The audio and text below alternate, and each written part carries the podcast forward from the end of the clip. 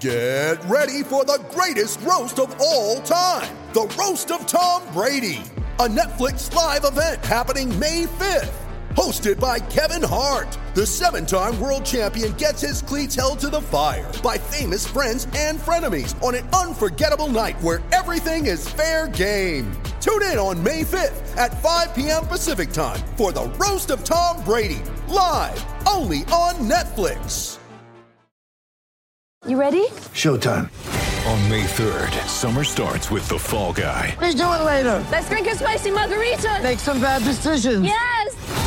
Audiences are falling in love with the most entertaining film of the year. Fall guy. Fall guy. Fall guy. That's what the poster said. See Ryan Gosling and Emily Blunt in the movie critics say exists to make you happy. Trying to make it out? Nope. Because I don't either. It's not what I'm into right now. What are you into? Talking. Yeah. The Fall Guy. Only in theaters May 3rd. Rated PG-13. This podcast is part of the Sports Social Podcast Network. This podcast is part of the Sports Social Podcast Network. This podcast is part of the Sports Social Podcast Network. This podcast is part of the Sports Social Podcast Network. This podcast is part of the Sports Social Podcast Network. This podcast is part of the Sports Social Podcast Network. This week on The Marketer's Report, Patrizio Spagnoletto, Global Chief Marketing Officer, Direct to Consumer for Warner Brothers Discovery, weighs in on building trust. Trust is a really hard thing to build and a really easy thing to destroy. And we have to be very respectful about that. Our partnership with iHeart has really helped us build that trust and that relationship with the on air talent. As the number one audio company, iHeartMedia gives you access to all, every audience, live conversations, trusted influencers, and the data you need to grow. Go to iHeartResults.com for more.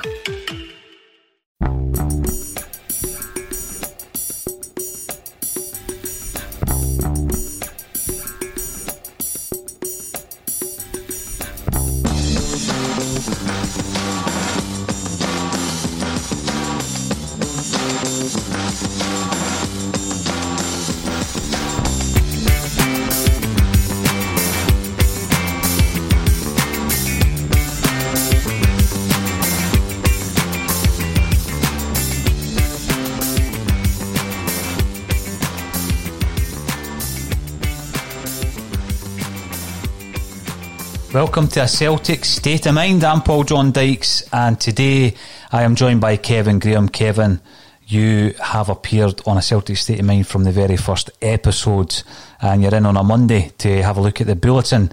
Have you got anything positive for us? You got anything positive in the world of Celtic for us to kickstart the show? Let's Duffy.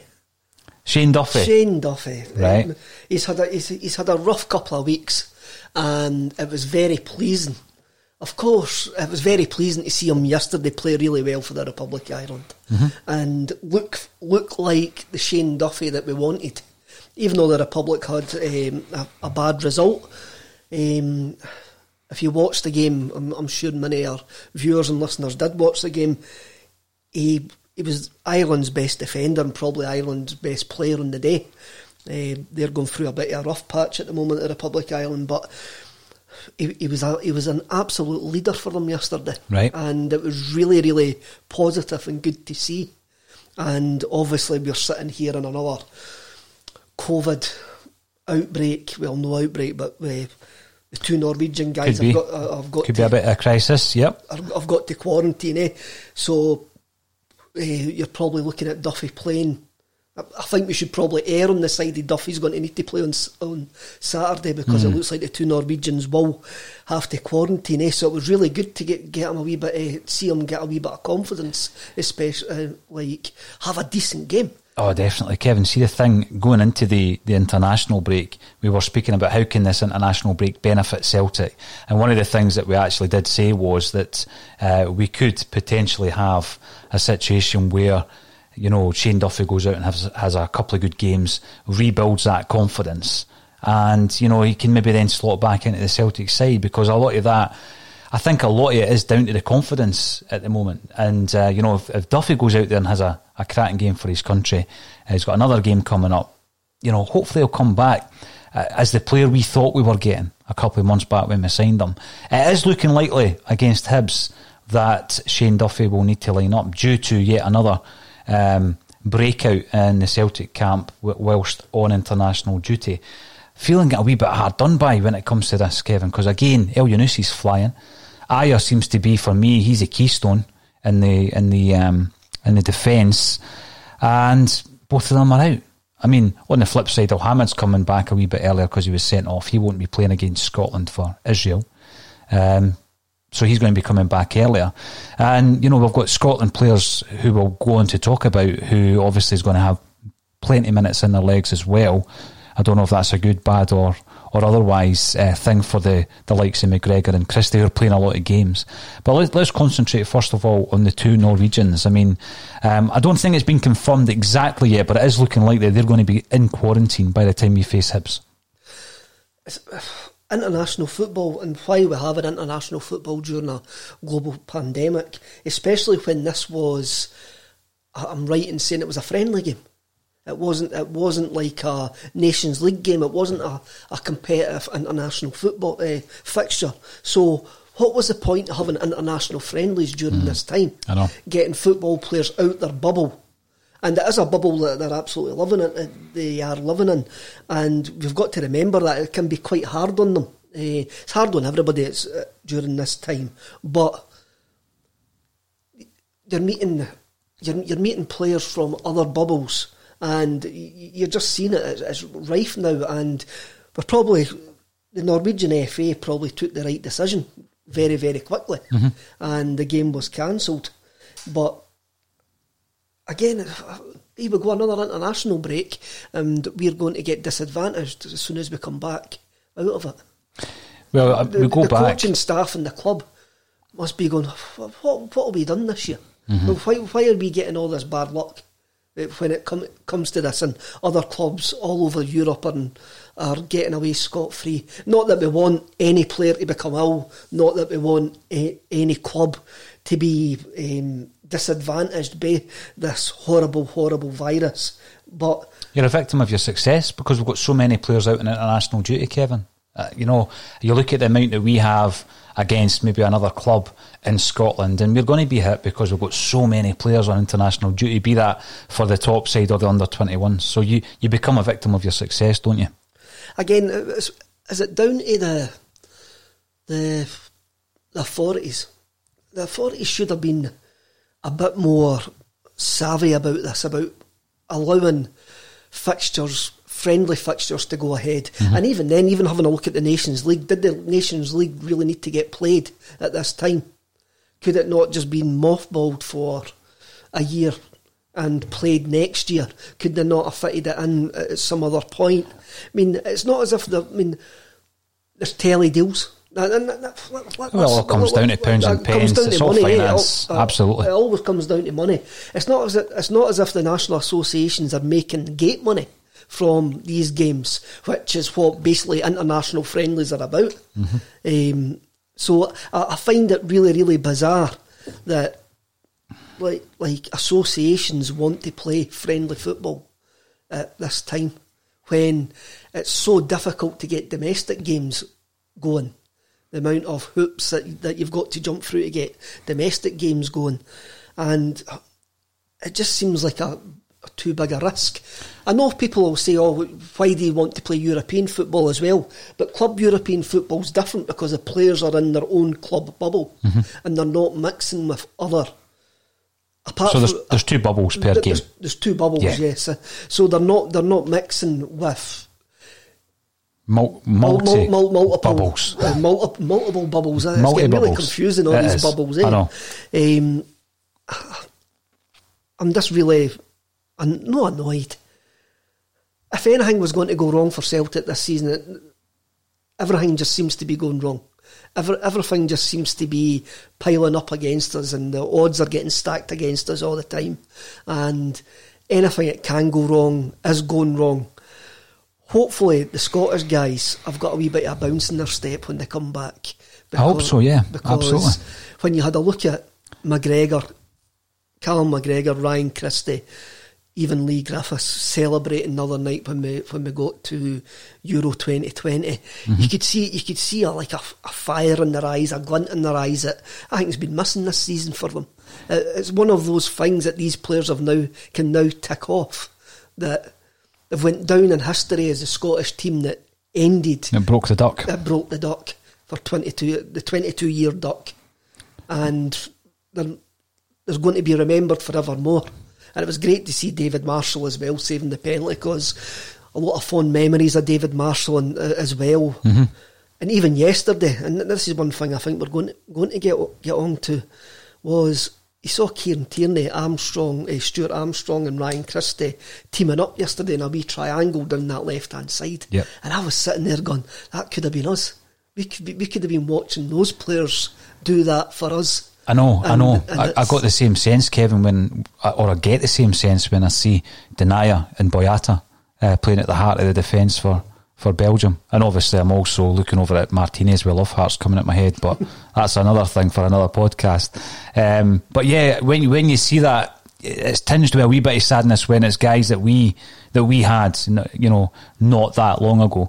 I mean, the David Marshall thing. I think all Celtic fans want to see David Marshall doing well because he came through the ranks. He's, uh, you know, Celtic born and bred, if you like, and to see him still playing at the level that he's playing at, uh, and on the international level as well. But then um, you also look at the Craig Gordon scenario. Doesn't surprise me that he's done what he what he's done. He's got a strength of character, Craig Gordon, that uh, you need to have if you come back from an injury that that forces you out of the game almost entirely, but certainly for two years, to fight back from that and, and get your move to Celtic. And, you know, it's, it's a great thing, hindsight, but it ties into one of the points I want to talk about today anyway. Uh, which will be the, the goalkeeper situation because uh, people have said over the last few weeks uh, or even months, creeping into months, Kevin, that there's a lot of negativity surrounding you know Celtic media, Celtic fan media, or alternative media, whatever you want to describe it as. But I think you know it's quite clear that the narrative um, basically is generated and governed by what's happening on the pitch. I mean, it's not as though you say, right, let's let's set up a wee negative story here and run with that. The narrative is whatever's happening at Celtic. So if everything is going well, we talk about it. If if things aren't going well, we talk about that, and we try and get as many views and opinions as possible. But when you came in today and we're talking about Duffy, I was looking at Shane Duffy and I'm looking at the goalkeeper scenario, Kevin, and I'm thinking there's three things I'd like to change. There's three things I'd like to change at the moment. Um, and, and contrary to popular belief, one of them isn't actually Neil Lennon. That's not my priority, get rid of Neil Lennon, because it's not. What I'd much rather change is, I'd, I'd much rather change the situation we have at the moment. And it's all defensive, Kevin. Situation we have with Callum McGregor playing, I'm not going to say out of position, but he's playing in a position where he's not as effective as the Callum McGregor we've seen in the international break, and that, that's something we're going to talk about. It's the Shane Duffy dilemma, whereby we've, you know, we've really pushed the boat out to get him into Celtic. We know what it means to him um, as a Celtic fan, born and bred, a genuine one as well, I, I believe. Um, and it's not, it's not happened. And the third part of that equation uh, that I'd like to see sorted out after the international break is a goalkeeper scenario whereby we've we've really once again pushed the boat out. We've brought in a four and a half million pound goalie, you know, the, the most expensive goalkeeper in Celtic's history uh, that we've gone out and purchased, and it's not working. So you think, well, perhaps McGregor needs to be moved. Perhaps Shane Duffy's confidence is returning with performances like yesterday, Kevin. And perhaps Barkas will be back in goals against Hibs, having done quite a bit of work with uh, Stevie Woods in the, the period that he's been out, because he doesn't become a bad player overnight, neither does Duffy. And if you think, if those three things, all defensive, all defensive issues, because McGregor going out there and finding someone better to play in that defensive role in the midfield, Kevin, you resolve those three issues and you resolve a lot of the issues within the playing side of that Celtic team this season. I says last week that I reckon our defensive woes are, is a team issue, no just a, not just a defence issue, issue. I think we're we're not defending well as a team. Mm. You look at the, the two Scotland games over the last couple of, last couple the last few days, and you saw Magle- McGregor in a disciplined side as a centre midfielder alongside Ryan Jack. He was allowed to get forward when he wanted to because Jack was covering him but you saw a whole team that was organised and pulling in the same direction. It had an identity, eh, and they knew what they were there to do. Every player in that 3 4 1 2 formation knew their job, knew exactly where somebody was going to be. And there was an organisation that you could see that they've, they've worked on over a couple of the last couple of training camps that they've had mm-hmm. with, with, with Steve Clarke. And it's no surprise to see a Steve Clarke team as organised as that because we saw it with Kilmarnock. We saw what he can do when he gets a hold of players and the players buy in mm-hmm. to what's to what's going on. Even yesterday in the defeat, we we spoke last week about faith and belief and the, the, the, the two different things. Even though Scotland lost yesterday, we're going to play Israel tomorrow night. Mm-hmm. And I've actually got belief we can get a result because of the way that we played yesterday, even though it ended up in defeat. We showed enough to go, these players have bought into what Steve Clarke's doing. And we had enough chances yesterday. Um, Leigh Griffiths had a great chance in the last minute, which the keeper had a. He didn't do much wrong with that, Kevin, he did didn't he? know, he done, he done everything that you would ask your striker to do. I mean, he had to play 20 odd minutes with Oli McBurnie, which seems to be quite fashionable to bash Oli McBurnie. Um, for, for Scotland fans over the last couple of days, and I feel sorry. I actually do feel sorry for McBurnie because it's a bit like uh, we've seen it with Ollie Burke. It's not his fault that they've got these massive transfer fees hanging over their heads, but I must admit that Oli McBurnie looks like that wee guy in your kids' team that only gets a game because his dad's uh, The sponsor. Aye, used car s- sale sponsors a kits. Eh? He, he is looking like that. Eh? But you look at Christie yesterday. Christie was superb in the second striker role. So um, the last two games against Slovenia and Slovakia, he- he's been immense. It just looked like I saw an effort and determination and a willingness that maybe he's been missing in Christie and McGregor this season for Celtic. And I find that worrying. And I find that worrying as well because I'm going to say this, but when Scotland lost that last minute goal, I've never felt a, a drop in the pit of my stomach like that from a Celtic game for ages. I couldn't remember when I actually felt like my world had caved in when Celtic have last lost, lost a goal. Ferenc like Fa- that. Faros. No, I expected it. The second goal against Rangers. No, The third and fourth goal against Sparta Prague. Uh, no. No. The, The last equali- time- the equaliser at Pittodrie. I, I, that did I get me. that sinking feeling every that- time something like that happens. That, that, that did. I'm not going to change what I says after after Pittodrie, and I do think that was the that that was the time I reckoned that when we look back on this, if it all goes pear shaped, for me that last minute equaliser will be the point where I knew that it was going to go downhill, and it wasn't going to work.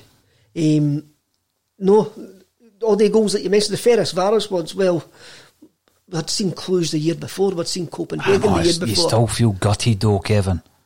No? I've been able to wash it off. I've just been able to dust it down.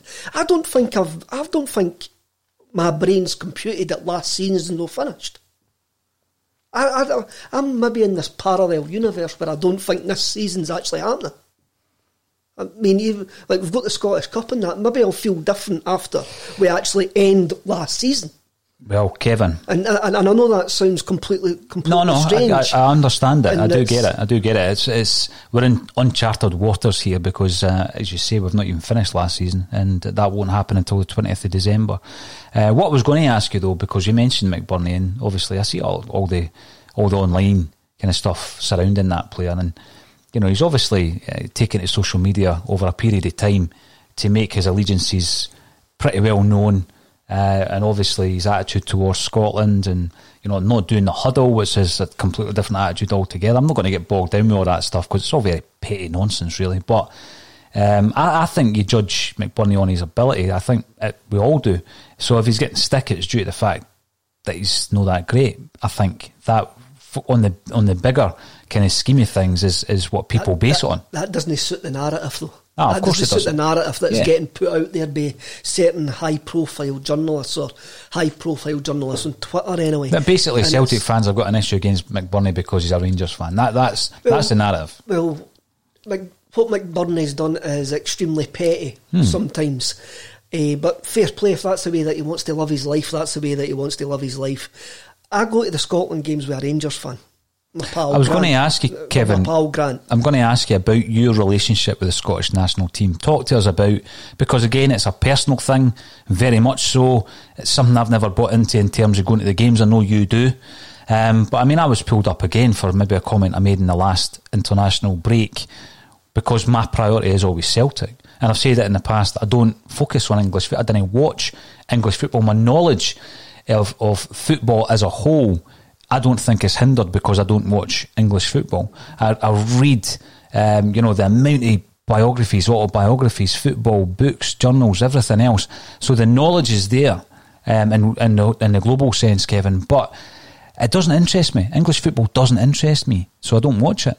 And, and anyway, I'm not quite sure when I would fit in the time at the moment to, to, to watch a game that doesn't involve Celtic because it's all consuming Celtic, isn't it? Particularly when we're doing Uh-huh. daily broadcasts and, and the like. But that doesn't mean to say that it's disrespectful because, I mean, as I said yesterday, you know, I used to support Stephen Hendry when he played snooker or Andy Murray when he played tennis, and I always want to see Scotland doing well. But I don't think you can blame anyone for being, um, you know, kind of disconnected to the Scotland team. We've been absolutely garbage for la- large spells of the last 22 years. As the number one audio company, iHeartMedia gives you access to all. Every audience, live conversations, trusted influencers, and the insights and data you need to grow. iHeartMedia is your access company. Go to iHeartResults.com for more. It's the Marketer's Report. This week, Patrizio Spagnoletto, Global Chief Marketing Officer, Direct to Consumer for Warner Brothers Discovery, weighs in on the difficult task of building and retaining consumer trust. Trust is a really hard thing to build and a really easy thing to destroy. And we have to be very respectful about that. Our partnership with iHeart has really helped us build that trust and that relationship with the on air talent. The best thing for us to do is to build a relationship with our consumers. And if those consumers have a relationship with the DJs that are on air, then we want to build on that.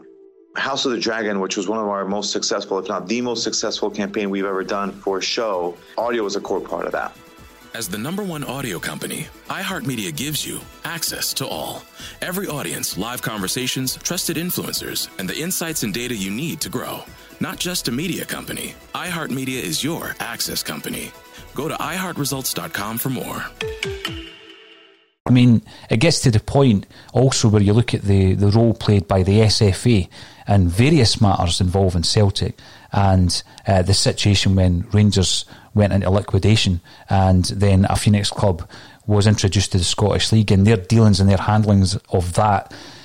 And why would anyone expect me to, to be sitting here with my face painted blue and white? You know, but the flip side is, well done, Stevie Clarke. Well done, the Scotland team. I'm delighted that they've got through. I'll support them, of course I will, but not as a member of the Tartan Army, as I know that you do. You you actually go to the games, and you know it's something you enjoy. What is your relationship with the Scottish national team? I didn't paint my face and wear a kilt with a pair of Timberlands, that's for sure.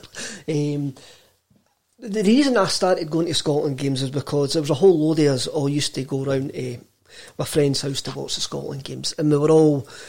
The majority of us were Celtic fans, and there was a couple of Rangers fans. And my very good pa- pal Grant doesn't really go to the football, and, he get, he's he's really really passionate about Scotland. He is a Rangers fan, but he's more passionate about Scotland than what he is about Rangers. Mm-hmm. Really? I, I, I've always says that he only became a Rangers fan to annoy all us because we were all Celtic So fans. he is more of a Scotland fan than a Rangers fan. Yes, right. I, I would definitely. I would, he would probably argue with me, Hmm. but I would say no. You're you're more a Scotland fan. So he worked most Saturdays, and it got to a point where I says, "Come on, instead of well, let's go to the let's go to the couple of midweek games and see how we like it." And that's how it started. And our whole plan was to go to a couple of games, maybe do an away game, something like that. But obviously, that's going to be kibosh now. But he he's he's more into the the tartan army, but he he doesn't wear hats, but he'll wear Scotland kits and that. And he hasn't wore a kilt yet. I think I wouldn't wouldn't let him in the car if he actually tried to get in with a kilt on and a pair of workman bits. I, I think I would draw the line at that, or even come on with face paints. But I've I've enjoyed it. I mean, who wouldn't enjoy playing against England? I've seen us play England twice. The, ni- the night against uh, we played the Republic of Ireland, it was great. I got to sing two national anthems. It was absolutely brilliant. We played England at Celtic Park as well, and I was sitting in my season ticket seat at Celtic Park. And I've, I'm 40 years going to watch football, booing guys who wave Union Jacks and sing God Save the Queen, so I felt right at home that night. Um, so well, I, I, can I can understand what you say with the SFA and all of that, but I can I can separate that. I see it as a, a game of football who, where I want my nation to go well, do well. But my expectations are different. My emotional expectations are different going to a Scotland game than going to a Celtic game. Mm-hmm. I, I, I kind of clarified that in my head very, very quickly going to Scotland games where do you expect Scotland to, to win every time that they step on the pitch? No. It is a different expectations. I must admit as well, some of the stuff I've heard at Scotland games is absolutely terrible.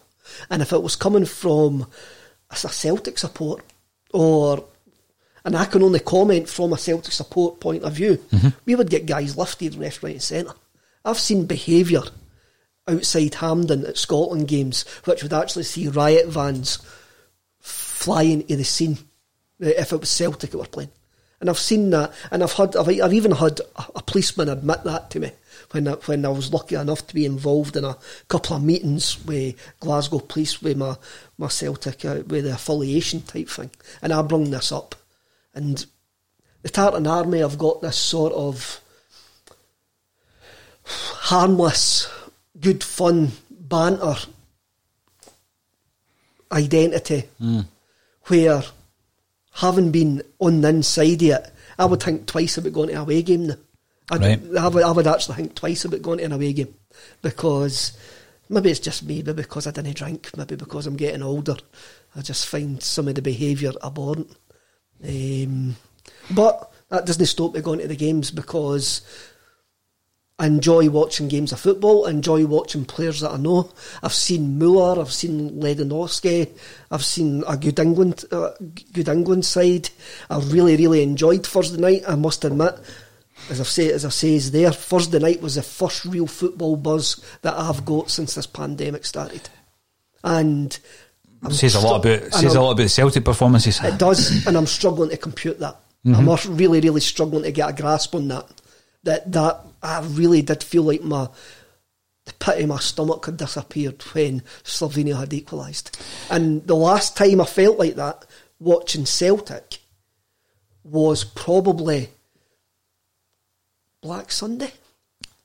Well, Mings was at the weekend when Motherwell scored because I thought they were going to pull it back and get a draw off us. So it happens quite often for me, Kevin. Every time I see a goal and I It's the impending in the Celtic feeling. net. eh? And the last time, goal wise, it was maybe Black Sunday. I've probably had other ones that I've just blanked it, Uh, but feeling wise, this surrounding football was when I heard how Celtic had appointed Neil Lennon as permanent manager.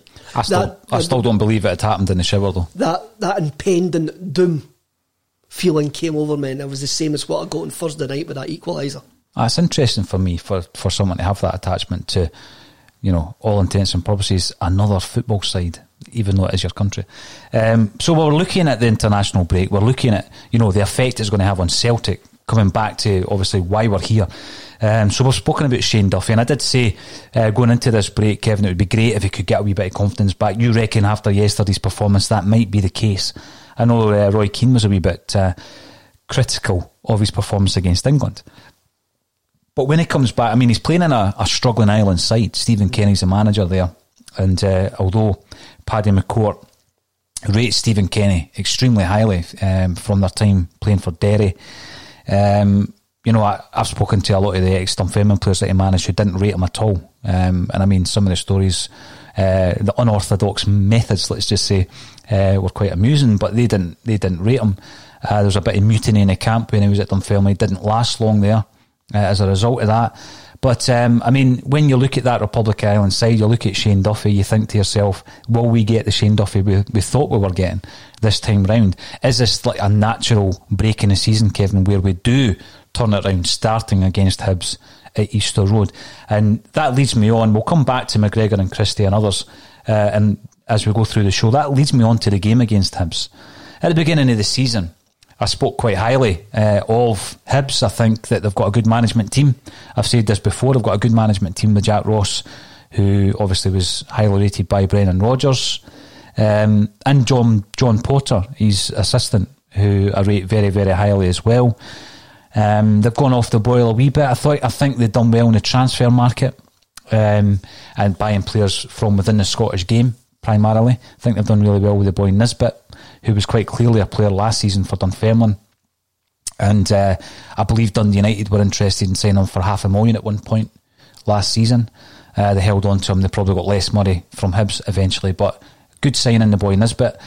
We're going into that game. We seem to have had um, the upper hand over Hibs this season. I know one of them was a pre-season game. Kevin, we looked pretty good when we beat them at home, and then in the league game as well.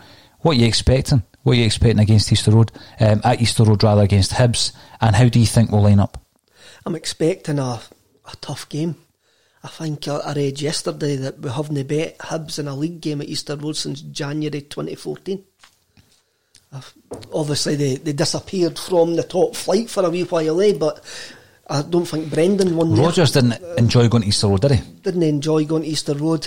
Um, they had a good victory yesterday against Dundee, but then it was like a late collapse with Dun- with, from Dundee. Uh, but then Dundee are a championship team. Hibs have been playing well. I must admit, I watched the the, the semi final against Hearts, and that was just a, a fight in a paddling pool, basically. And Hearts basically won. Um, it wasn't much of a game. Uh, the the Hibs that we had seen earlier in the season weren't there. Um, Ross seems to play a 4 4 2. He seems to like the 4 4 2 formation, which uh, is not in vogue um, when you look at what's happening all over Europe. They're a decent, decent side, and you would you would hope that they would put up. If I was a Hibs fan, I would hope that Hibs would turn up. That is there is there a better time to play Celtic? Uh, where we are at this precise moment in time. If you want, if you want to get a result against Celtic, is there a better time for Celtic to be coming at your patch? I, I don't. I don't think. I think they'll be. They'll fancy their chances, and they, they probably should fancy their chances. And there's evidence there that they should fancy their chances. But that result against Hearts is a as a statement result when you're trying to when for Jack Ross and, and your and your guy Potter there getting beat off a championship side in a semi final Yep. and your bitter city, city rivals when you're trying to change a mindset of a club that is a tough pickup for that squad that is a really tough pickup for that squad it's the same with Neil Lennon our, our coaching staff are not going to get any of the players back until Thursday this week. Mm-hmm. And we've got a day to prepare, basically, a day and a half to prepare for going to our tough one of our, which, which has been over the last couple of years, our toughest away venue. Well, I predicted at the beginning of the season that Hibs would be in the top three this season. Uh, I know they've they've not been as great over the last few games as they maybe started, Kevin. But I, I stand by that prediction. I do think Hibs will be a top three side this year. Um, so it is going to be one of the toughest away games we're going to have, especially allied to the the actual record we have at Easter Road. I know we beat them in the cup, um, two nothing it was, wasn't it? Just after Lenny took over, but um, Neil Lennon obviously at his old stomping ground. Um, I was going to say unfinished business, but obviously he left on a sour note, Kevin, when he left Easter Road. Um, do we have the players? I've said all season we have the players, no doubt about it. Um, it just depends on how we line up. And I'm thinking the three key issues, and I know that we're now dealing with Mo Elyounoussi and Ajer, um, not being confirmed yet by the club. Uh, however, it would seem that they're going to be in quarantine. They're going to miss the game, which is so frustrating when you look at the the form of Elyounoussi and the fact that you know Ajer's been our best centre half all season. If you were to look at the season collectively, Kevin, he's been the best centre half. You're then looking at very, very doubtful that Julien's going to get thrown in in a game like this, having been out for as long as he's been out. You know, he's not kicked a ball since the, the game against Ross County. So, you know, you don't then throw him in. He needs to get that level of match fitness before he can start a game like this. So you're probably looking at um, Duffy partnering, would it be Bitton or Elhamed in the centre? You'd probably say Bitton, eh? when you when you look at the the previous that uh, the coaching staff like beat on. Um, they like what he does. They likes what he brings to his team. Bring the team, and I probably agree with you with, with Julien. The fact that he hasn't kicked a ball for so many weeks is thrown him in from That'll the be start. two months, won't it? That'll be about two months. nearly two months. Yep. Eh, thrown, thrown him in from the start eh, seems very uh, uh, seems an unlikely risk, unless he's just naturally fit. But mind you, it seems to take our players months to get match fit. Mm-hmm. Um, so you, you would you would actually say it'd be Duffy and Bitton in the middle. Um, I would play Elhamed at right back Right. uh, Laxalt left back. Mm-hmm. Again, you, you you've got to.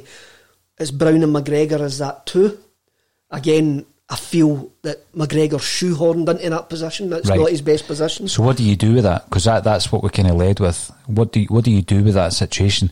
Do you continue with Brown there, Kevin, and marry him up with someone else who from the playing pool would suit that position? I suggested the other week Bitton's probably the, best player for that McGregor role, where, where McGregor is at the moment. I think Bitton's maybe the best player for that. Slows the game down, and I, I totally get that. 100% get that. Where do you then play McGregor? Well, Elyounoussi is going to have to drop out, so there's there's a place in front of the the mm-hmm. two deeper lying midfielders where McGregor could be utilised in there alongside it would be Rogic and Christie, I guess. No, you've actually said that. I've actually got I've actually got Moy in my team. So what I would do it would be Brown at Cham, and I'd move McGregor further forward onto that left hand side. Right. uh, in, instead of Moy. But again, I don't think that solves the problem. That's just shoehorning McGregor into a position to get him on the pitch. Um, his best position is the centre of midfield alongside somebody who's disciplined. So he orchestrates the Uh, play. uh, So why not scrap? Why not scrap? I mean, why are we playing with the two, the- you know, the two deep lying midfield players there? it's, it's a formation that the team know well. It's a formation that the team have been nearly playing five years. But it's not working this season. constantly. Mm. But we've got no going. We've got no game time. Uh, No, sorry, we've got no training time. You can't implement a, f- a three-four-three formation when the players are just going to be back on Thursday. You can't say to them, right, rip up everything that you know. We're going to play a we're going to play a four-four-two. We want you to do this. These players work on muscle memory.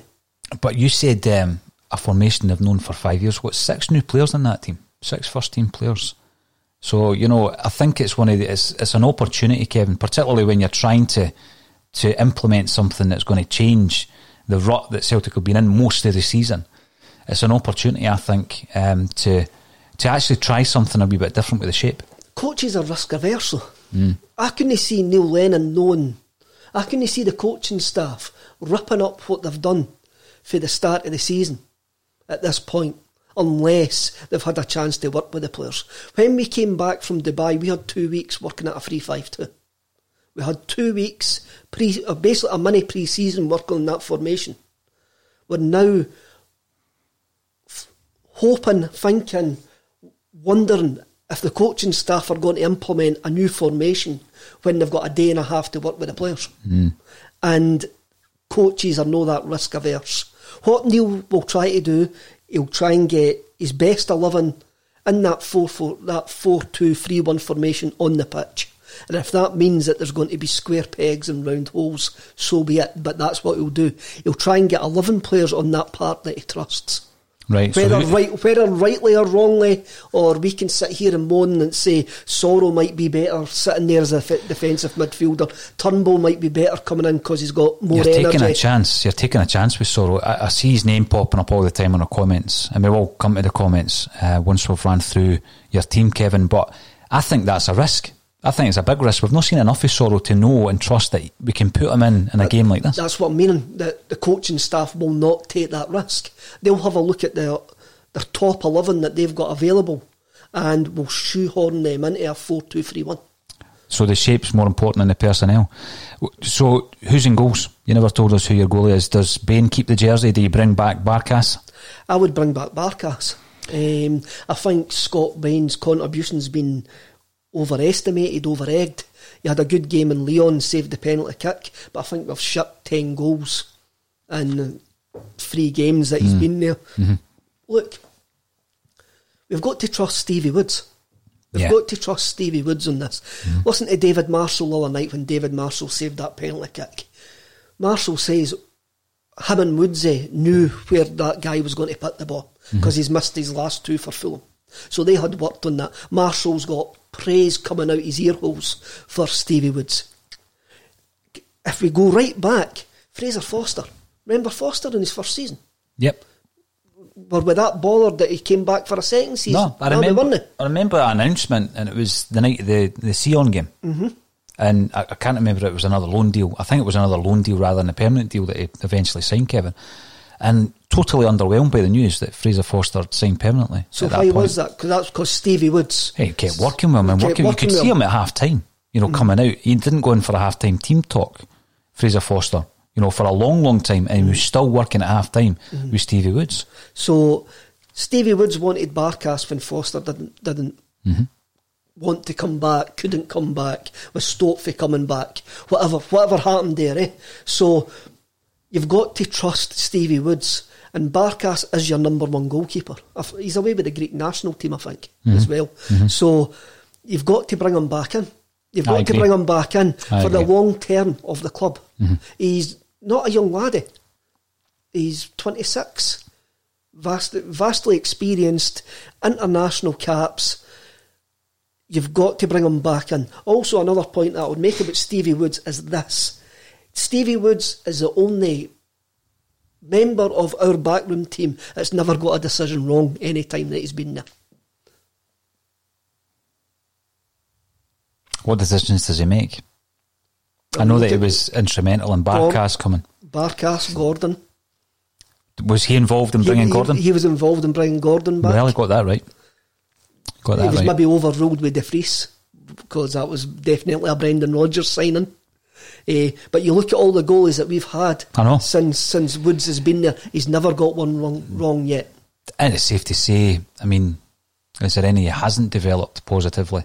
You know, so it would be a real turn. This week on the Marketers Report, Patrizio Spagnoletto, Global Chief Marketing Officer, Direct to Consumer for Warner Brothers Discovery, weighs in on building trust.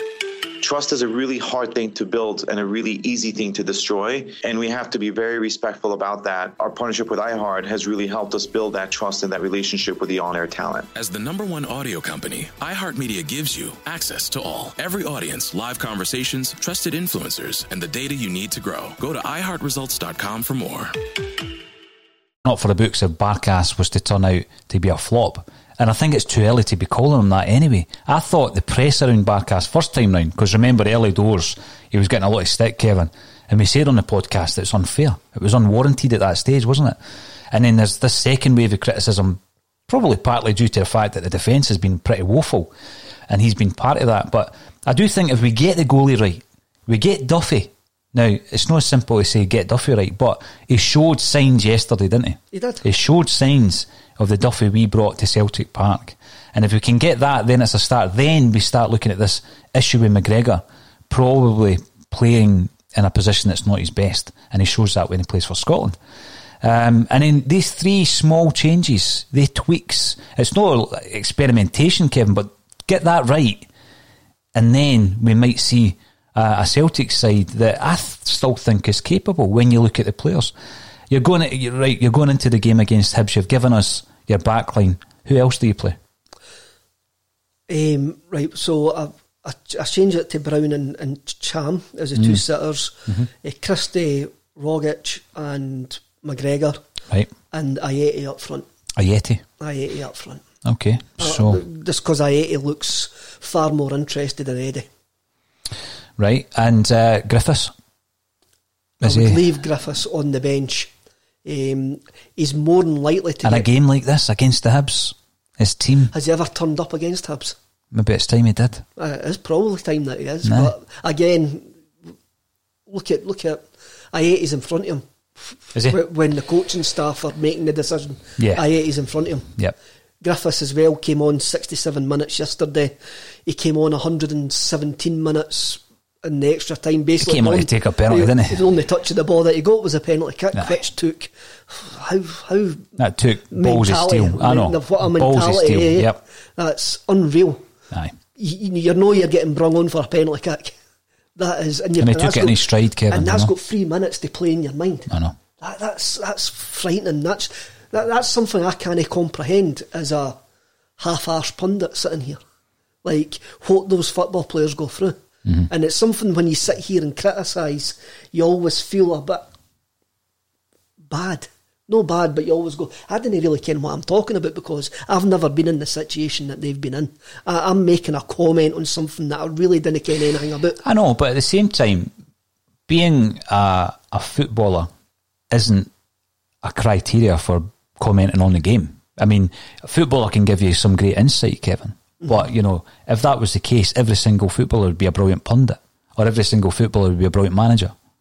You know, so you're sitting there doing yourself a disservice. We all have an opinion on a game. As long as it's balanced and you can back it up with your reasoning behind what you've said, then then that's fine. And so your voice is as important and as relevant as the next one. So don't be as disparaging about it. Saturday, Saturdays after the culture change comment after the Sparta Prague game, Neil Lennon says we need to get back to basics. And I'm, as I, I spoke last Monday about the culture change comment, I didn't understand that culture change comment. The change in culture has came from the management because, as you've rightly says, there's been six new players been brought into that changing room. Yep. So Stevie Mallan, uh, Stevie Mullen, Mallan, that, that was a guy who plays for Hibs. Um, Stevie Mullen says something interesting about he thinks there's a split in the camp because of the way that they come out the, the tunnel. And it got me thinking back. I went to a, a Celtic Supporters Association rally in the Kerrydale suite, which would have been Ronnie's last season and the season that Leigh Griffith scored 43 goals for us. And the whole team was there before they went to what's the hotel they go to Eurocentral? Or did they go to? the I don't know. I'm not a stalker, mate. I, I they can't go, tell they, you. Go, they go to a hotel in Eurocentral, and I can't remember the name of the hotel. So the team were there for the dinner.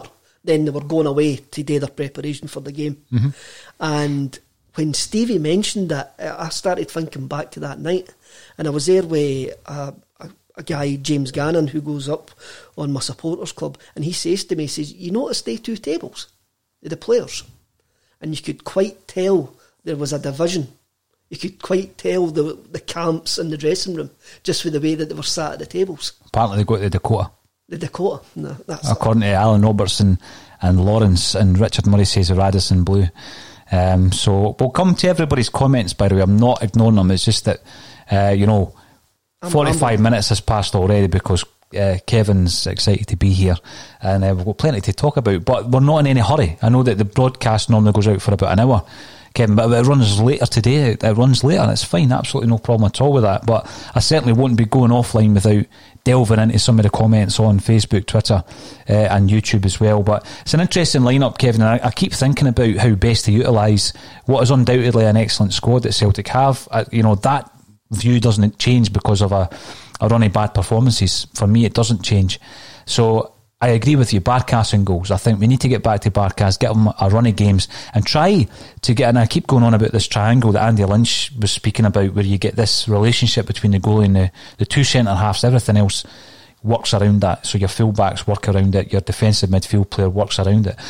And I was very um, complimentary, I think, about Duffy when he first came in, about how he actually was playing with Ajer.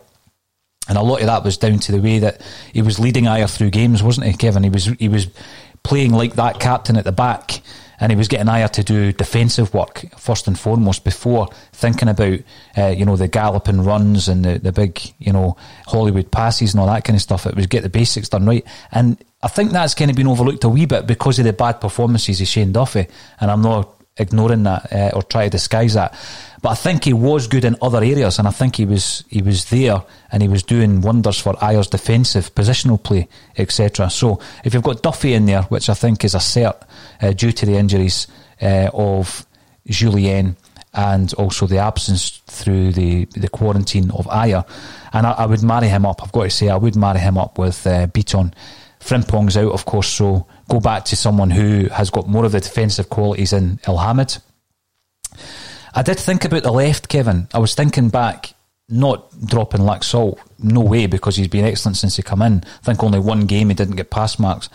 Uh, but I was thinking about Taylor. Is it time to bring back Taylor and play with two more defensive style And you could move Laxalt and move Moyes. Laxalt into Moyes' position, you know, that attacking um, area, then, you know, that that's a possibility. It's something that I think maybe even Neil Lennon will, will, will consider as well. Do we play two up the front? I would love to. Neil Lennon's not going to, is he? He's going to be playing with one up front. And then the question is, who do you play? And I think he'll go for Eddie over Ajeti. I think he would go for Edouard. Um, I, I, I see the benefit of having Griff on the bench even yet at, at this moment in time in a game like this. Playing Eddie, I think, would be harsh on Ajeti after his performance at Fir Park. I think that would be really harsh to drop him eh, because he done well at Fir Park. His work rate was fantastic. Mm. He showed more more hunger. Um, he was like a wee buzz bomb. I like him.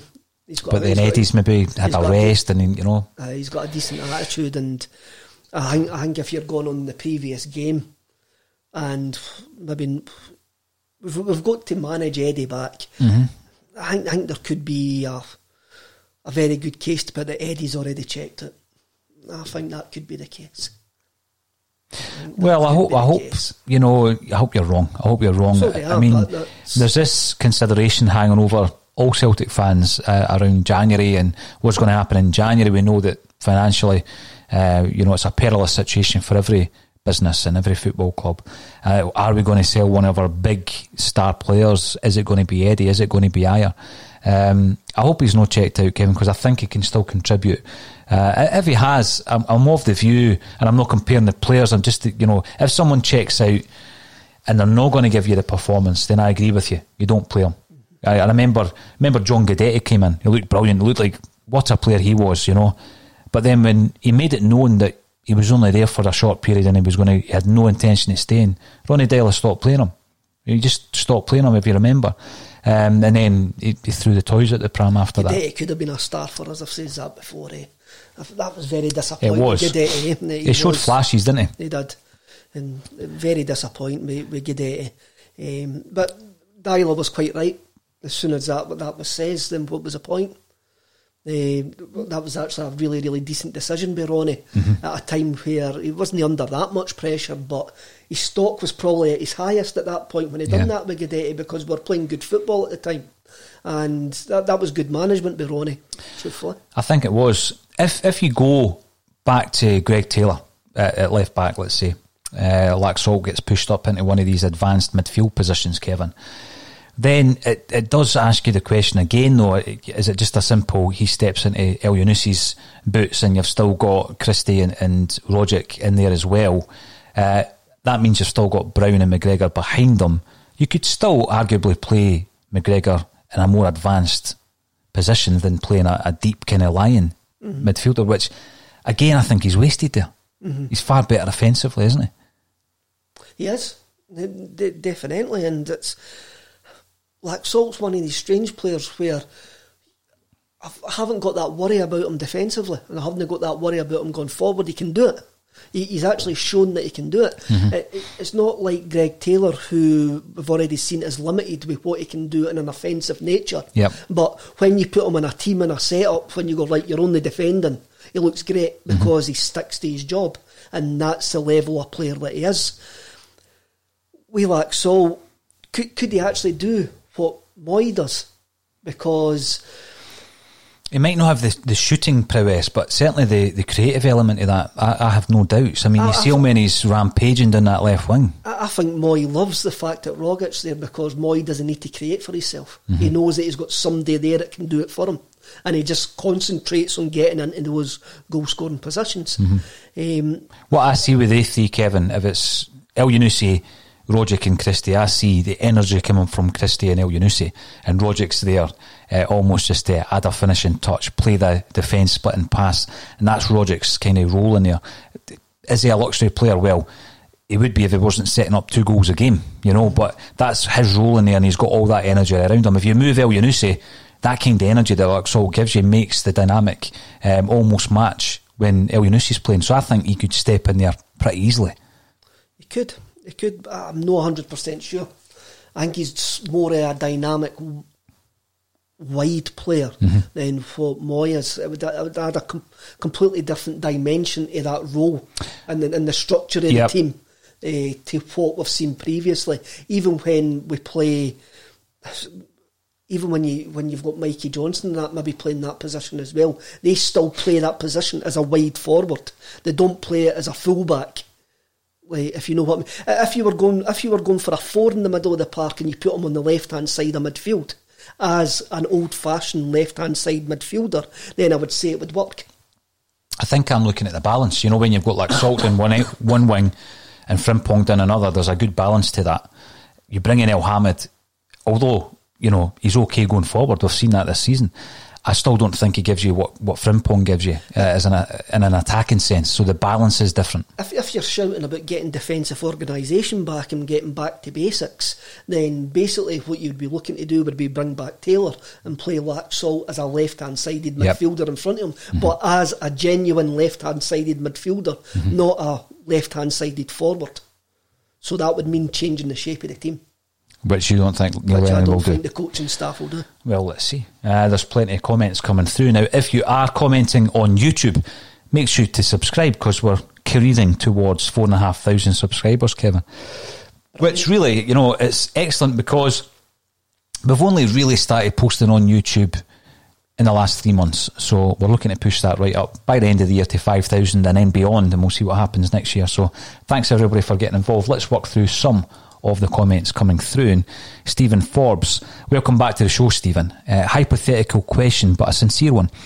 If fans were in the stadiums, would Christie receive applause from opposing fans this coming weekend after his recent heroics? Would society rise above it? It's an interesting question. I mean, it's been a long, long time for Scottish football fans uh, to be in a position where you know you're maybe proud of your nation, and that nation's made up of uh, players from Celtic. If you're a Hibs fan, for example, do you think we would ever see something like that? I don't know. I, I- don't really know in Scotland. Um, the fact that it's Easter Road, they might get a decent reception at Easter Road before the game starts. But once the game starts, then it's the tribal lines are out there. The the, the it's tribalism. Eh? You want that player to. I go to watch Scotland, and I didn't want somebody that I've, I've, I've shouted for on a Wednesday night to do well against my club team on a Saturday. So Have you ever applauded? Have you ever? Um, have you personally ever done it beyond a testimonial game? Uh, an opposing player.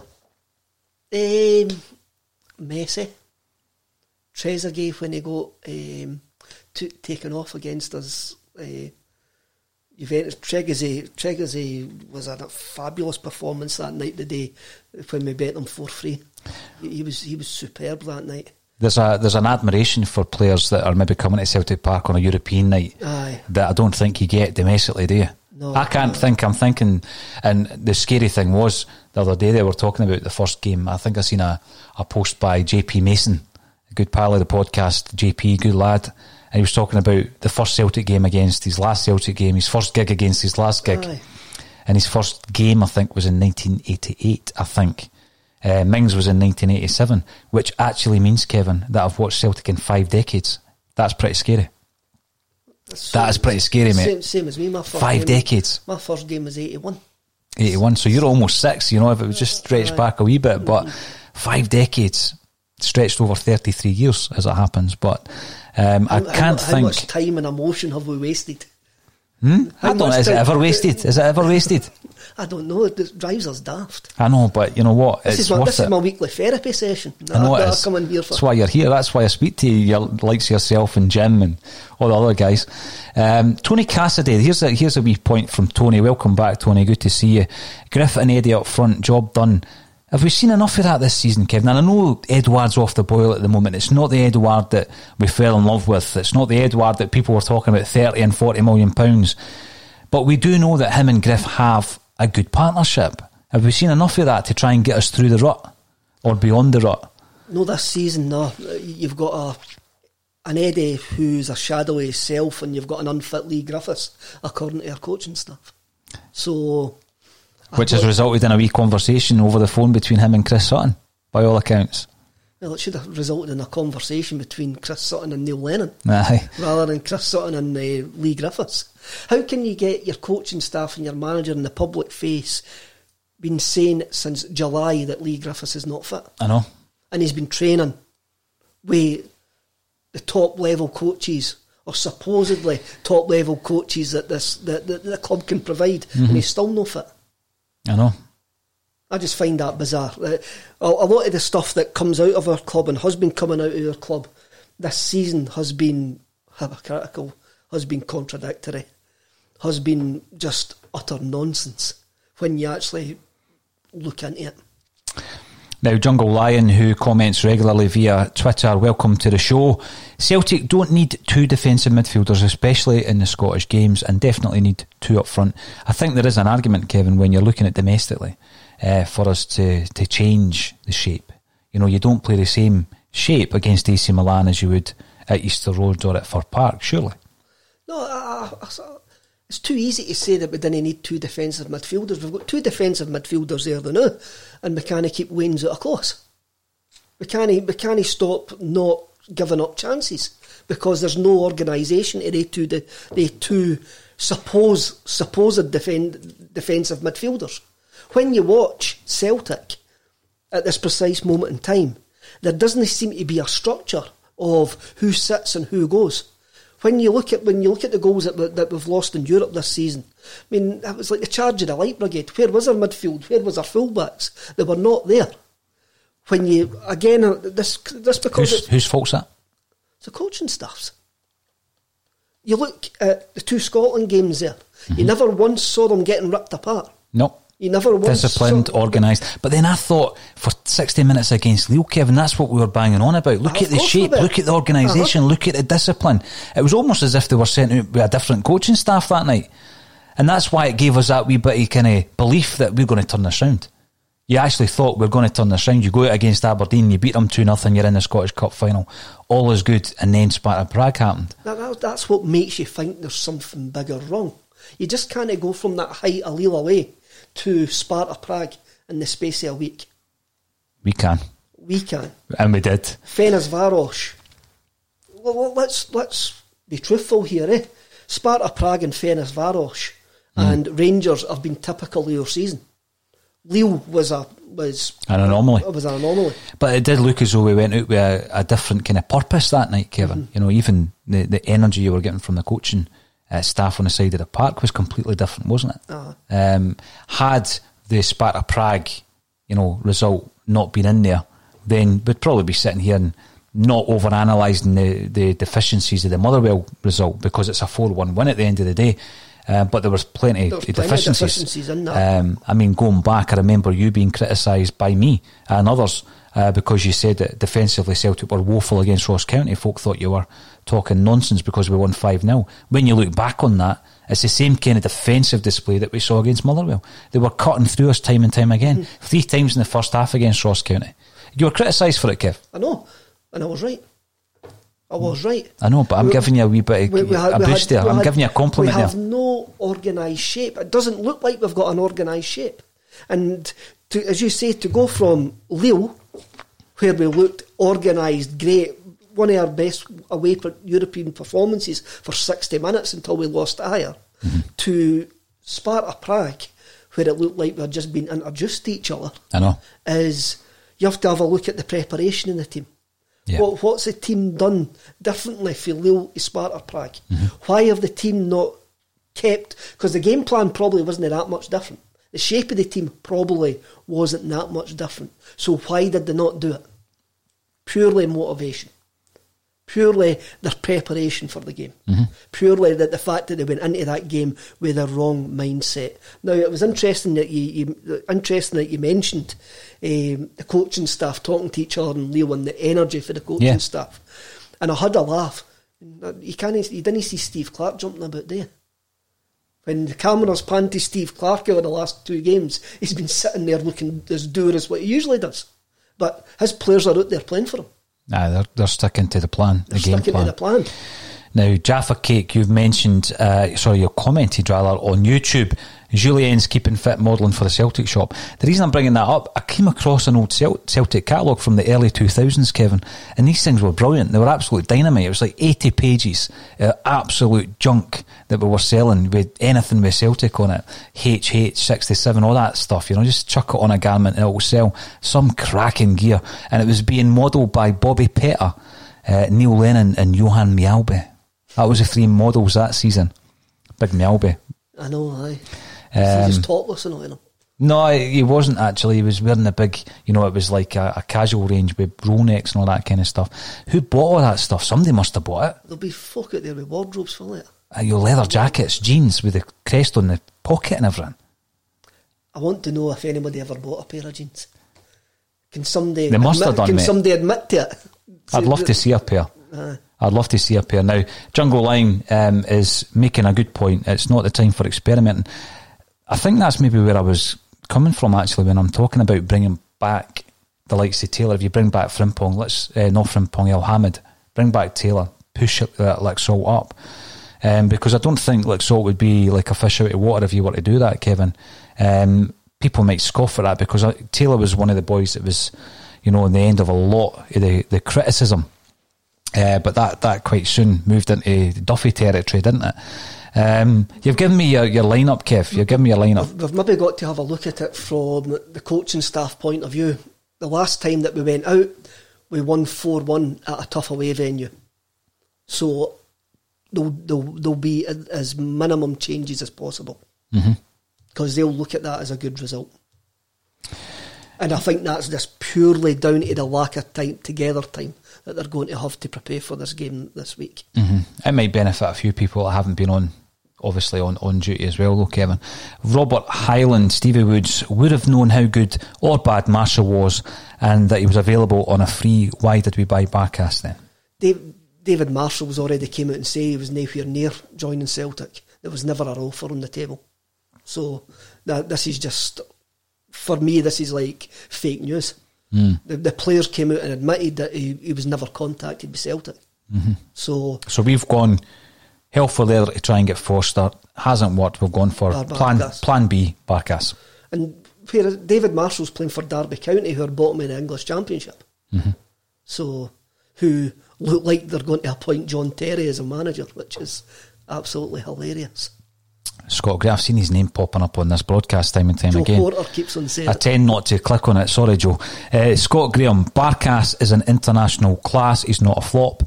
I think that's the way that we need to, to look at the situation with not just Barkas, but with him and Duffy. Let's clean the slate here. Hopefully, the international break's going to do that, and we can look at what the plan actually was for the second half of the season, Kevin, because the first half, you know, crisis of confidence, um, injuries on both their parts, because obviously, you know, Duffy played through injury, didn't he? Um, Duffy was acclimatising to the game and also to play to playing two and three games a week from a period of near stagnation at Brighton and Hove Albion. Um, I'm not saying it's a magic wand, Kevin, but if we get the two players that we thought we were signing, the whole thing there's a there's a different veneer of confidence starting to appear in that Celtic side. we have to use this break to come back revigorated. Um, whatever happens, I think it doesn't matter what we sit here and say. Neil and the coaching staff have got the backing of the people that matter, and that is the guys who can hire and fire them. And they'll have a look at the bigger picture. I mentioned the bad luck; everything seems to be going wrong. These guys have no they have made bad decisions. I've listed the bad decisions, but they'll be looking at the bigger picture because we, we're maybe a bit tunnel vision regarding results, performances, and that. They're maybe sitting there far more relaxed than us, saying, "Well, this is wrong, that's went wrong, that's went wrong." But none of it, a lot of it's been out with the coaching staff, his staff's control. So Neil's got the backing of them, and we need to give Neil, the coaching staff and team, our backing as well. And hopefully we can use this break to actually kick on from now from now to the cup final. Well, see, the big thing was I thought we had done it. I thought we had done it um, in relation to the performance we had against Lille and then the Aberdeen one. I thought we had done it. Um, now, Billy, Coaches? Billy subs. Sorry, Kev. No, no Billy problem. subs. Grant. Why has my comment been deleted? I've not deleted any comments today, actually, Billy. So I don't know how that would happen, but um, I certainly haven't deleted any. It's been quite tame on the comments today, which is actually quite good. Sometimes it gets a wee bit uh, fruity on there, but uh, we're looking at uh, some of the comments coming in. We were talking about Big Mjällby. Um, I think one word to describe him would be photogenic, Kevin. Uh, could do with Mjällby now, on or off the park. I've seen a lot of comments actually. Thanks for that, Robert. I have seen a lot of comments coming in about you know Lenny's backroom team. I think it is a, a strange dynamic that we have, and it would be the same really in any kind of football club if you're not choosing.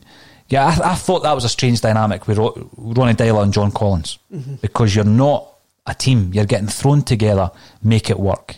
You know, you're not. You don't have that uh, dynamic element of a successful coaching side. And I'm not saying for a minute Neil Lennon should bring in his old coaching uh, buddies because I think it's pretty fractured in terms of their relationships with Peter Lawwell, going by even just some of Alan Thompson's tweets recently. It's not going to happen, is it? Um, I think also people who were close to the situation with regards to Neil's former backroom staff as well have actually says it's not the type of culture that you want in the club. and we're talking about culture, aren't we? Um, but again, I made a comment another week there, and it's come back. I'm not going to say it's come back to haunt me because you never know in football. Uh, because people's stock rise and, and drop pretty rapidly in football, Kevin. You know, and you've got people that um, would maybe like scathe at the, the comment that I made in relation to Robert Martinez. But I'm talking about elite level managers. Then Jim Orr came in last Friday and you know spoke about what is an elite manager. Very interesting points that Jim made. I've got to say, it was Martin O'Neill an elite manager when we brought him in. Was Brendan Rodgers, in fact, an elite manager? I think that the whole culture and the mentality that Rodgers introduced when he came to Celtic was of an elite mentality of an elite club. Absolutely. Is he an elite manager? Well, he hadn't won anything really, had he? At the top level. Uh, so probably not. And then people scoff at the idea of bringing in someone like Eddie Howe. Again, don't put my name to that. I've never asked for, for that to be considered. Um, but, you know, people say he's never won anything. Neither did Brendan Rodgers. Yeah, no one would swap what he gave us for about 18 months. No one would swap that, you know. Um, so again, it's one of these considerations. And I was looking also at the, the situation whereby what if someone else was to come into the coaching staff? Would that would that help? Would that help with the um, the dynamic within the coaching staff? If so, who would it be? You know, um, and I'm not talking about a director of football because that goes way above. That goes to the, the business element of dealing with players and agents and all that, and taking all that away from the manager. But you know, Gavin Strachan's come in, Kevin, um, replacing Damien Duff. Has that had an effect on the players? Negatively, it's an positively? it's an easy conclusion to come to Mm. because when you look at last season to this season, that's the only thing that's changed. Ob- Obviously, we've got six new players, but we're, we're focusing on the coaching staff here.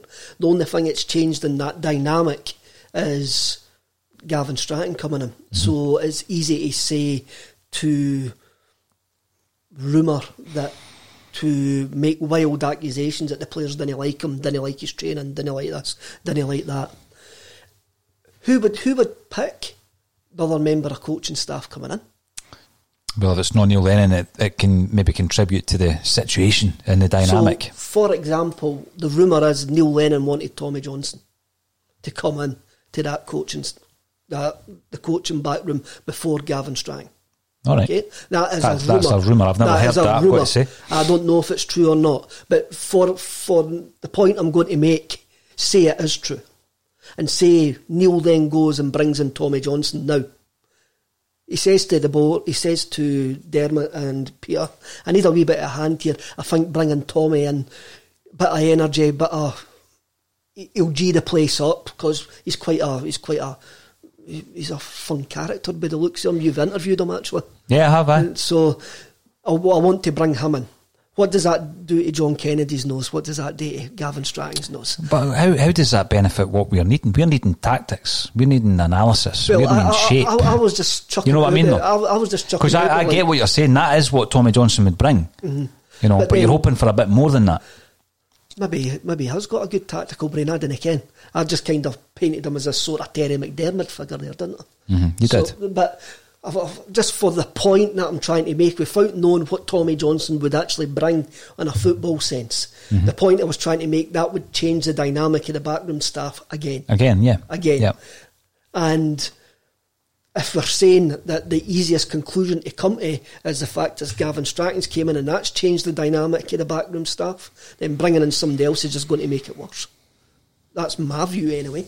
That's a that's an interesting view. Um, it certainly is. I mean, it's one of these things, Kevin. Again, that we're going to continue talking about it. People are talking about uh, negative narratives, and you know, the narrative is based on what's happening on the pitch. And if Celtic go out there and we beat Hibs, and it looks as though we're turning a corner based on that and the Motherwell result, then fine, we'll talk about that. But whilst the the the performances are so up and down, and the good performances are so sporadic, and sometimes not even within the 90 minutes are you getting a good performance. You're maybe getting good 45 minutes here or a good hour there.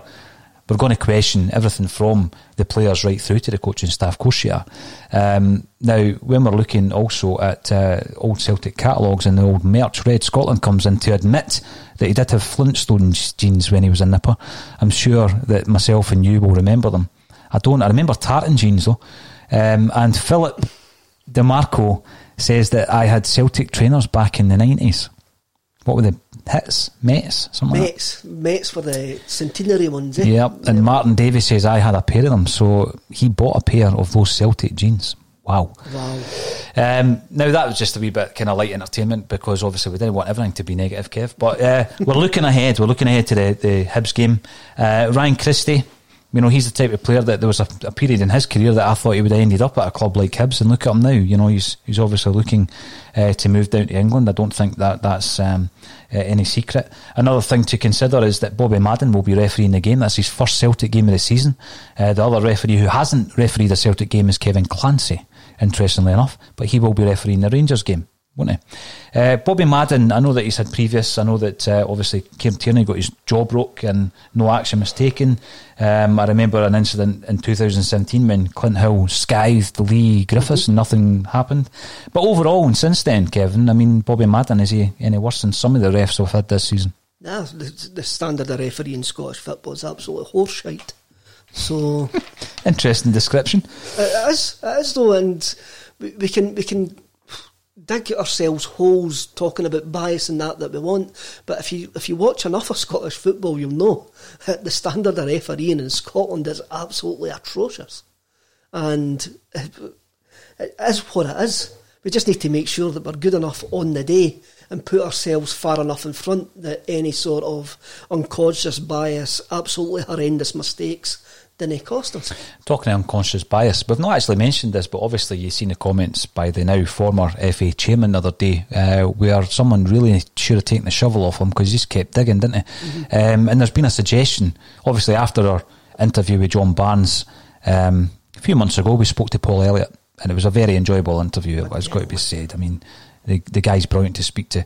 Um, is he a forerunner for the, the big job down, I down would south? hope so. He deserves it. Eh, from his campaigning point of view over the la- for since he's retired, eh, what it would represent appointing Paul Elliott as the head of the FA. He's very articulate. He made the same points as John Barnes, but extremely a hundred times better. Mm. He, wa- his view wasn't that No, it wasn't uh, different. wasn't no. different from John Barnes, Yep. Mm-hmm. but it was just the way that he put it across was, And he never fell out of me. and he never fell out of you, know. Neither did And Barnsley, to be fair. Enjoyed his time at Celtic as well. I, Oh, he loved I loved the big fella. Mm-hmm. I, I I loved loved it. the big fella. Imagine having somebody like that introduced to the SFA in the highest echelons of Scottish football. Wow, we can all dream it. You know what I mean? I know that that would be steady. What's the guy there? It's the boy Maxwell, Ian Mm. Maxwell. It's there Mhm. now. Eh? Famed for creating Pat a Bonner- Partick Thistle mascot. Uh, Pat Bonner spoke about. We were talking about Shane Duffy. Pat Bonner compared Shane Duffy to Paul Elliott the other week. Really? Aye, Aye. He's saying, I What did you compare it with again? Somebody carrying a fridge up a stairwell. aye, but the fridge looks. I prefer good when, Pat Bonner's. but the fridge looks good when eventually you get it up the stairs into your house, Mhm. into the into the Well, corner hopefully- it's meant to. Hopefully, when it gets Hopefully that's there, where eh? Shane Duffy is now after Aye. his performance yesterday. I mean, I'm, I'm clinging on to these hopes that the confidence Pat- will bring performance What from Pat was going on about though, Paul, was the fact that it took Paul Elliott six months to settle in. It did. 16 bookings in his 1st season, remember? Aye. It did take him a while to settle in. Um, and I think that, you know, we've said it before, we've said it again. I think the Barkas and Duffy dynamic, if we can sort that out, Kevin, I don't even think that's as big a problem as the midfield um, issue that we've discussed. But I think that is also an issue that we need to look at. If we can see it, the coaching staff surely can see it. You would hope so. Even though they've only analysed one game this season by all accounts.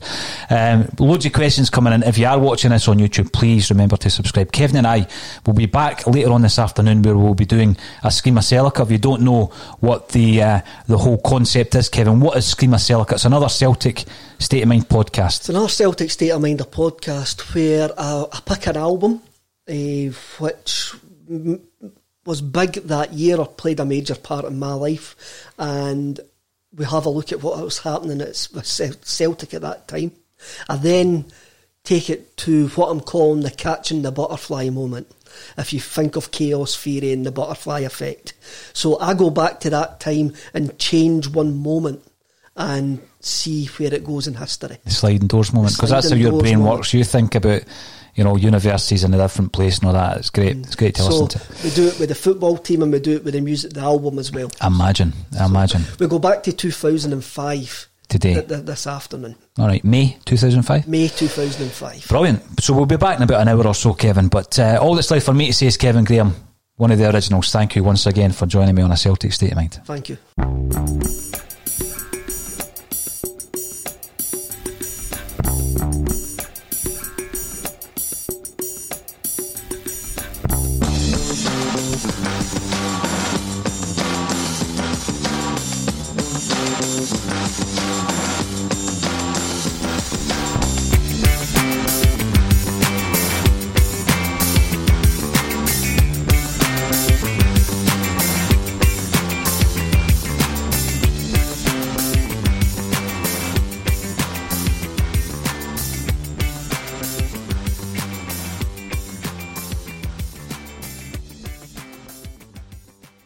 Message and data rates may apply. Guys, got hair loss? I know what you're thinking. Should I shave my head, comb it over, wear a hat? Just stop. This isn't 1970. Keep your hair and your confidence because Bosley, America's number one hair restoration experts, can give you your real hair back permanently. Check them out today because they're giving away an absolutely free information kit and a free gift card to anyone that texts EASY to 203203. Dude, you don't have to look like your dad because this isn't your dad's hair loss treatment. People all over the country trust Bosley because they're ahead of the curve. They use the latest technology to give you your real hair back. And the best part? Bosley's permanent solution is protected by the Bosley Guarantee. Let Bosley show you for free how awesome your hair could look with an absolutely free information kit and a gift card for $250 off. Text EASY to 203203. That's B A S Y to 203203. It's the Marketer's Report. This week, Patrizia Spagnoletto, Global Chief Marketing Officer, Direct to Consumer for Warner Brothers Discovery, weighs in on the difficult task of building and retaining consumer trust. Trust is a really hard thing to build and a really easy thing to destroy. And we have to be very respectful about that. Our partnership with iHeart has really helped us build that trust and that relationship with the on air talent. The best thing for us to do is to build a relationship with our consumers. And if those consumers have a relationship with the DJs that are on air, then we want to build on that. House of the Dragon, which was one of our most successful, if not the most successful campaign we've ever done for a show, audio was a core part of that. As the number one audio company, iHeartMedia gives you access to all.